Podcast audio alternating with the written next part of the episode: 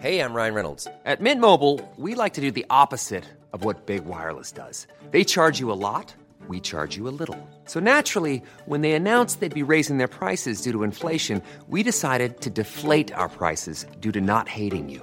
That's right. We're cutting the price of Mint Unlimited from $30 a month to just $15 a month. Give it a try at mintmobile.com slash switch. $45 upfront for three months plus taxes and fees. Promo rate for new customers for limited time. Unlimited more than 40 gigabytes per month. Slows. Full terms at mintmobile.com. Bonjour à toutes et à tous et bienvenue dans ce Morning Boot du jeudi 27 janvier. Nuit cette fois un petit peu agitée, que ce soit sur les marchés traditionnels mais également sur le marché des cryptos. Je rappelle que Hier soir, avant la Fed, j'avais fait une petite vidéo sur la chaîne YouTube IVT qui dure 7 minutes concernant les, justement les corrélations entre les marchés traditionnels depuis maintenant quelques jours, depuis qu'ils ont baissé, depuis qu'ils ont tenu les gros niveaux et depuis qu'ils ont rebondi.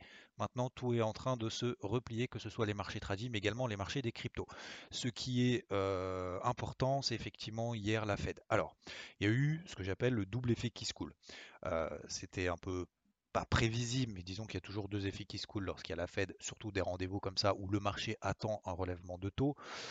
Je rappelle que cette fois-ci, il y avait 95% euh, d'estimation qu'il n'y a pas de relèvement de taux. 20 heures, pas de hausse des taux, le marché réagit plutôt bien, on a une petite bougie 5 minutes, etc. Deuxième effet qui se coule, 20h30, discours de Powell, on attend des précisions quant à sa stratégie. Alors, ce qui est un peu étonnant, et les marchés n'aiment pas l'incertitude, ce qui est assez étonnant, c'est que Jérôme Powell a été un peu, enfin a été, je vais enlever le un peu, a été évasif quant à la suite de, ses, euh, de son programme de réduction de bilan, de son programme de remontée des taux, dans son euh, vision d'inflation, dans sa vision de perspective économique, etc.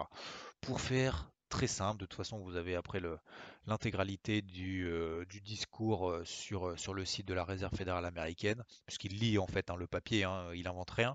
Mais tout ça pour dire que, en gros, les perspectives, ça va être, on n'est pas sûr parce que à cause de la Chine, qui a une politique zéro Covid, donc forcément la, croissance sera pas au top.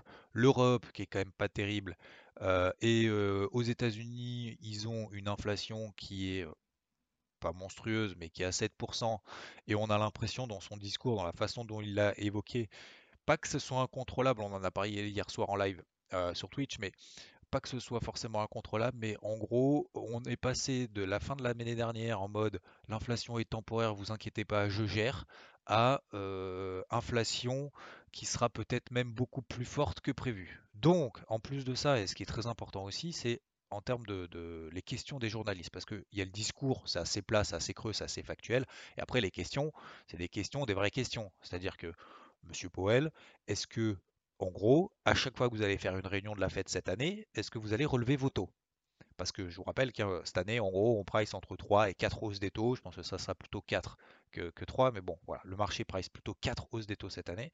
Donc la prochaine, c'est la prochaine réunion au mois de mars. Après, ce sera en mai, etc. Et la question, c'était, en gros, Monsieur Powell, est-ce que vous allez relever des vos à chaque fois que vous, à chaque fois que vous faites une réunion, en fait, en gros? Eh ben, il n'a pas dit non. Il n'a pas dit non. Donc du coup, bah, les marchés, en fait, ils ont commencé à tiquer, ils ont dit ah ouais, donc en fait, on va raffermir plus que prévu. Voilà. C'est le message à retenir, c'est que il sait pas trop si finalement il est passé en mode inflation je vais gérer inflation en fait je gère plus. Donc on verra bien. Là, les croissances, on n'est pas sûr. On verra les, publications de résultats. On est en plein dedans. Alors les publications de résultats sont plutôt pas mal. Hein. Il y a Microsoft qui a publié, elle a fini à plus de, je crois. Il y a Tesla hier soir a publié, alors Tesla, c'est pas la référence économique mondiale, hein, mais euh, bon, voilà, euh, ça fait parler quand même d'elle. Euh, Tesla, je crois qu'on est à 5 milliards et demi, vous regarderez si je me trompe pas, 5 milliards et demi de profit, c'est un record, c'est meilleur que les meilleur que prévu. Et en termes de chiffre d'affaires, donc c'est pour le au quatrième trimestre, en chiffre d'affaires, on est à 17 milliards et demi à peu près. il y a un an, donc 17 milliards et demi de, chiffre d'affaires. Hein. Il y a un an, à la même période, donc au quatrième trimestre, on était à 10 milliards. Vous vous rendez compte quand même, le gap incroyable. Donc on attendait à peu près en termes de chiffre d'affaires 16,5 milliards et on est ressorti à 17,5 milliards. Voilà, pour faire simple. Donc Tesla meilleure que prévu, elle était légèrement verte hier soir après la clôture des marchés américains. Ok, donc Aujourd'hui, il y a encore pas mal de publications de résultats. Je ne vais pas vous faire le détail puisqu'on l'a fait déjà hier, donc voilà. Et qu'est-ce que je voulais vous dire d'autre? Oui, alors en termes de, bah, du coup de, marché. Alors, il y a eu plusieurs réactions logiques. Encore une fois, je vais parler hier dans, le, dans la vidéo qui dure 7 minutes. Hein. J'ai essayé de condenser, de faire le plus vite possible et de concentrer là-dessus. Resserrement monétaire, donc plus fort que prévu, vous l'avez compris. Donc, hausse du dollar, baisse des actifs risqués, euh, baisse de l'or et de l'argent. Et c'est exactement ce qui a eu lieu hier. C'est-à-dire que on a eu le dollar, hop, je vais vous le montrer si vous êtes sur Twitch, tac, le dollar qui progresse, voilà. On a euh, bien évidemment l'argent et l'or font partie aussi de cette catégorie un peu forex parce que c'est libellé en dollars. Hein, il y a du dollar en face. Donc quand le dollar monte par effet mécanique, l'or et l'argent baissent. L'or et l'argent ont baissé. Donc on a échoué sur cette grosse zone. D'ailleurs vous avez vu, hein, on a bien fait que j'ai bien fait de sortir toute ma grosse position entre 22, 22, 40 et tous les renforts là-haut. Hein. Première grosse sortie 24, 56. C'est quasiment le point haut là pour le moment de l'année 2022. Et euh, stop loss Win réajusté à 24,05 et depuis euh, ça fait que baisser. Donc je suis vraiment très content d'avoir sorti et c'était vraiment un très beau trade avec un peu tous les éléments qu'on peut voir euh, justement dans, le, dans la construction en fait d'une position, l'analyse, la première grosse position, le renfort, etc. Bon bref, peu importe, je ne vais pas revenir là-dessus. Euh, et enfin, bien évidemment, bah, repli des actifs risqués. Alors, actifs risqués, c'est quoi? C'est les actions, les indices qui, qui sont composés d'actions. Et, du coup, on a un retravail des gros, gros, gros niveaux. et enfin, et je terminerai aussi là-dessus, la corrélation entre les marchés traditionnels et les cryptos depuis maintenant quelques temps, encore une fois, je l'ai évoqué hier, on a des replis, on a des phases de rebond. Le, Bitcoin, entre autres, qui a fait la mèche, qui se replie, etc. Maintenant, la question, parce que c'est, je pense que c'est la question un peu que tout le monde se pose, donc l'eurodoll aussi. Hein. L'eurodoll, donc moi chercher des, ventes, je rappelle, hein, grosse tendance baissière, ça, ça fait un moment que j'en parle, tout le monde s'en fout un peu parce que je pense que l'eurodoll, ça, euh, ça n'intéresse pas grand monde, et vous avez d'ailleurs euh, très probablement raison mais je trouve qu'il y a quand même une, construction d'une tendance qui est quand même assez folle. Grosse tendance baissière, des phases de latéralisation, et puis à chaque fois, tac, tac, tac, on passe sur des nouveaux plus bas. Donc le Rodol est quasiment à 1,12. Donc, euh, première chose, s'il y a une remontée des taux, parce que je n'ai pas parlé aussi du taux à 10 ans aux États-Unis, je pense que je vais m'éternue. Excusez-moi.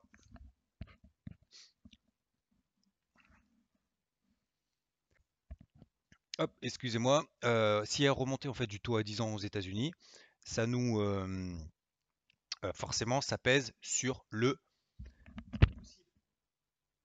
Excusez-moi. Je vais y arriver. Hein.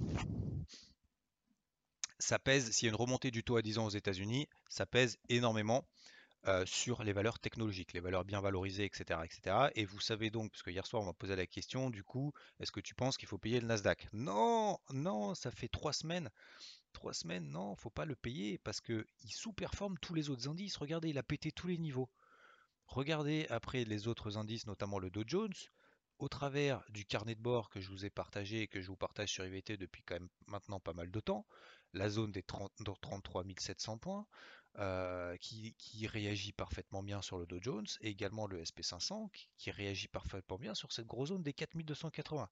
Si vous faites partie d'IVT, vous avez le carnet de bord en début de semaine et vous savez que ces grosses zones sont très importantes. Et vous savez aussi sur le carnet de bord que en début de semaine, lundi, on a une tendance baissière ici et que sur le Nasdaq, tant qu'on ne passe pas au-dessus d'une zone de résistance parce qu'on est en tendance baissière daily, tant qu'on ne s'installe pas là au-dessus des 14 400 points, ce n'est pas celui à privilégier. Ce n'est pas parce que il y a un, euh, euh, faut pas chercher à acheter celui qui baisse le plus, et faut pas chercher à, essayer de vendre celui qui monte le plus.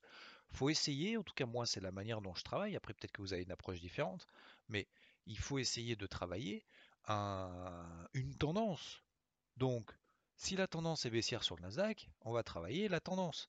Si la tendance est haussière sur le Jones, on va travailler la tendance. Si elle est neutre, on va travailler neutre. Donc on va travailler dans les bornes, etc. etc. Bref, donc concrètement, Fed, pas Fed, ok, on a compris le message, ça va être tendu du coup encore quelques temps. Maintenant, le marché il peut digérer, une remontée des taux, c'est pas grave. Ce qui est grave, c'est la remontée du taux à 10 ans, s'il s'enflamme. Ce qui est grave, c'est la remontée du dollar américain, s'il s'enflamme. Regardez, tout au long de la fin de l'année 2021, le dollar américain a fait que monter. Qu'est-ce qu'on a fait en fin d'année 2021 sur le SP500 Des nouveaux records historiques. Donc ce n'est pas parce que le dollar monte que les indices baissent. Par contre, il ne faut pas qu'ils s'enflamment. Parce que là, ça pourrait peser. Hausse du dollar américain, ça pèse sur les entreprises exportatrices. Leurs produits sont plus chers à exporter. Vous êtes européen, vous êtes français, vous voulez acheter, euh, je ne sais pas, une Tesla euh, aux États-Unis en dollars.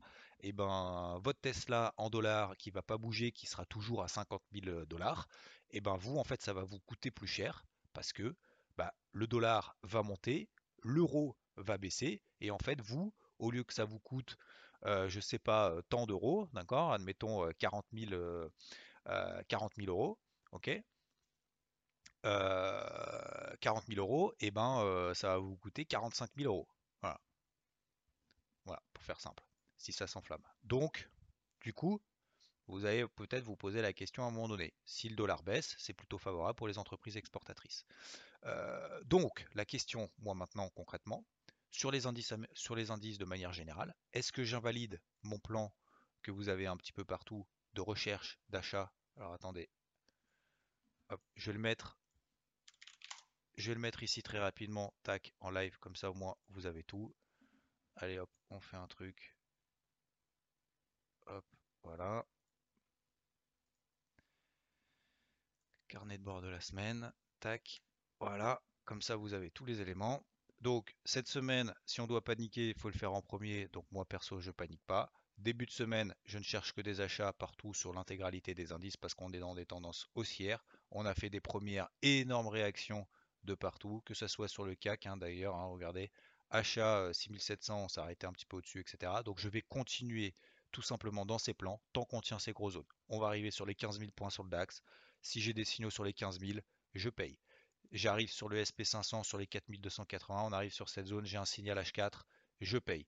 Sur le Dow Jones, j'arrive sur les 33 700 points, on retourne là-dedans, je paye. Pourquoi est-ce que je paye comme ça euh, contre un, espèce de flux baissier Premièrement, de manière très simple, au-delà de, tout l'aspect de l'analyse technique, c'est premièrement déjà, c'est parce qu'en fait j'en ai profité une fois, deux fois, et derrière on a fait cette zone de résistance.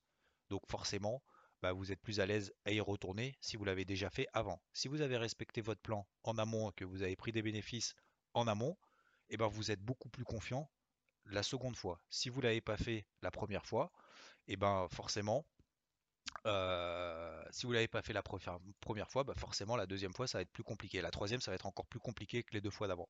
Voilà. Euh, les deux, si je suis devant H1, si je suis pas devant H4, tout simplement. Si tu travailles la journée, Carlos, et que tu n'as pas le temps, machin, etc., c'est c'est toujours pareil. En fait, en H4, tu n'auras pas le, timing, le timing de ouf. D'ailleurs, pour autant, regarde en H4, le Dow Jones, s'il passe au-dessus des 33 880, déjà, tu as un premier, une première indication. Hein. Mèche, mèche, mèche, des plus bas, de plus en plus haut. Donc là, déjà, au-dessus des 33 880, ça fait des stops loin, hein. ça fait des stops loin, mais encore une fois, tout dépend en fait de la taille de position. Voilà, c'est Carlos qui me posait la question pour vous, qui, pour vous qui écoutez dans le podcast, c'est Carlos qui me posait la question dans le Twitch. Donc sur du H1 si on est devant, sur du H4 si on n'est pas devant. Et encore une fois, soit on prend le risque, soit on prend pas le risque, moi je peux pas me permettre en fait, si vous voulez, dans ce contexte-là, dans un contexte de range, dans un contexte un petit peu tendu, de remettre en cause tous les plans que j'ai réalisés en début de semaine, qui ont fonctionné une fois, deux fois cette semaine, c'est tout. Voilà. Donc, peut-être que je me trompe, peut-être que cette fois on va tout péter et qu'on va faire du moins 3. 1, j'aurais pris des bénéfices sur la première position. 2, j'aurais peut-être pris des stop loss ou des stop loss ABE sur les deuxièmes prises de position lorsqu'on revient une deuxième ou une troisième fois dans mes zones d'intervention. Et puis 4, si on se fait stopper, c'est pas grave, mais à un moment donné, il faut avoir aussi une direction, euh, enfin un sens. Il faut avoir une zone d'intervention dans ce sens. Il faut avoir des éléments, euh, des arguments qui te permettent, qui vous permettent de justifier vos prises de décision. Et après, on y va ou on n'y va pas. Mais On peut pas toujours être dans le on verra quoi. On verra si ça monte, j'achète et si ça baisse, je vends. Non, c'est j'ai une zone d'intervention définie, j'ai un signal là-dedans, j'y vais. Voilà, c'est tout. Ok? Voilà, je vous ai envoyé un petit peu tout ça. qu'est-ce que qu'est-ce qu'on voulait évoquer d'autre? L'or, l'argent, pour le moment, je laisse tomber au sens propre, au sens figuré. L'eurodoll euh, à travailler à la vente. Quelqu'un me pose la question est-ce qu'on peut continuer à travailler à la vente? Bah oui, en fait, oui, oui, oui, on peut, on peut encore, encore, encore, encore. Ok. les cryptos, est-ce que c'est perdu? Non. Puisque pourquoi, à votre avis? Parce que crypto et marché traditionnel sont, sont corrélés en tout cas depuis maintenant quelques jours. Donc si on a des grosses zones défendues sur les indices, eh ben, euh, ça nous permet, pourquoi pas, ça nous permettra, pourquoi pas, si ces grosses zones évoquées ensemble sur les indices tiennent, ça nous permettra sur le marché des cryptos de tenir, voire peut-être même de relancer. On a fait la mèche basse, on a fait la mèche haute, c'est neutralisé, la capitalisation totale a fait une mèche parfaite ici sur les 1 milliard 1760 euh, milliards et la mèche basse. On est de retour dans un petit range, c'est normal. C'est le marché des cryptos qui veut ça, c'est-à-dire qu'en fait, il y a moins de volatilité en 2022. D'accord? Il y a des pics de volatilité comme on l'a connu il y a quelques jours, et puis après, plus rien. Et de plus en plus en 2022, ça va être comme ça, avec un marché atomisé, beaucoup plus plat, beaucoup plus range. Ça va peut-être baissouiller un petit peu, remontouiller un petit peu, etc. etc. Et je pense qu'il faut s'y préparer, être beaucoup plus patient en cette année, avec moins de énormes pumps et moins de énormes dumps. Voilà, donc il faut être un petit peu euh, au courant de ça. Je vous souhaite en tout cas merci de votre, euh, votre, euh, votre attention. Je vous souhaite une excellente journée, que vous soyez ici en direct sur, sur, sur Twitch ou que vous soyez en podcast à droite et à gauche et peut-être même plus regardez bien la route si vous êtes sur la route. Je vous souhaite une excellente journée. Merci de votre attention et à plus. Ciao ciao.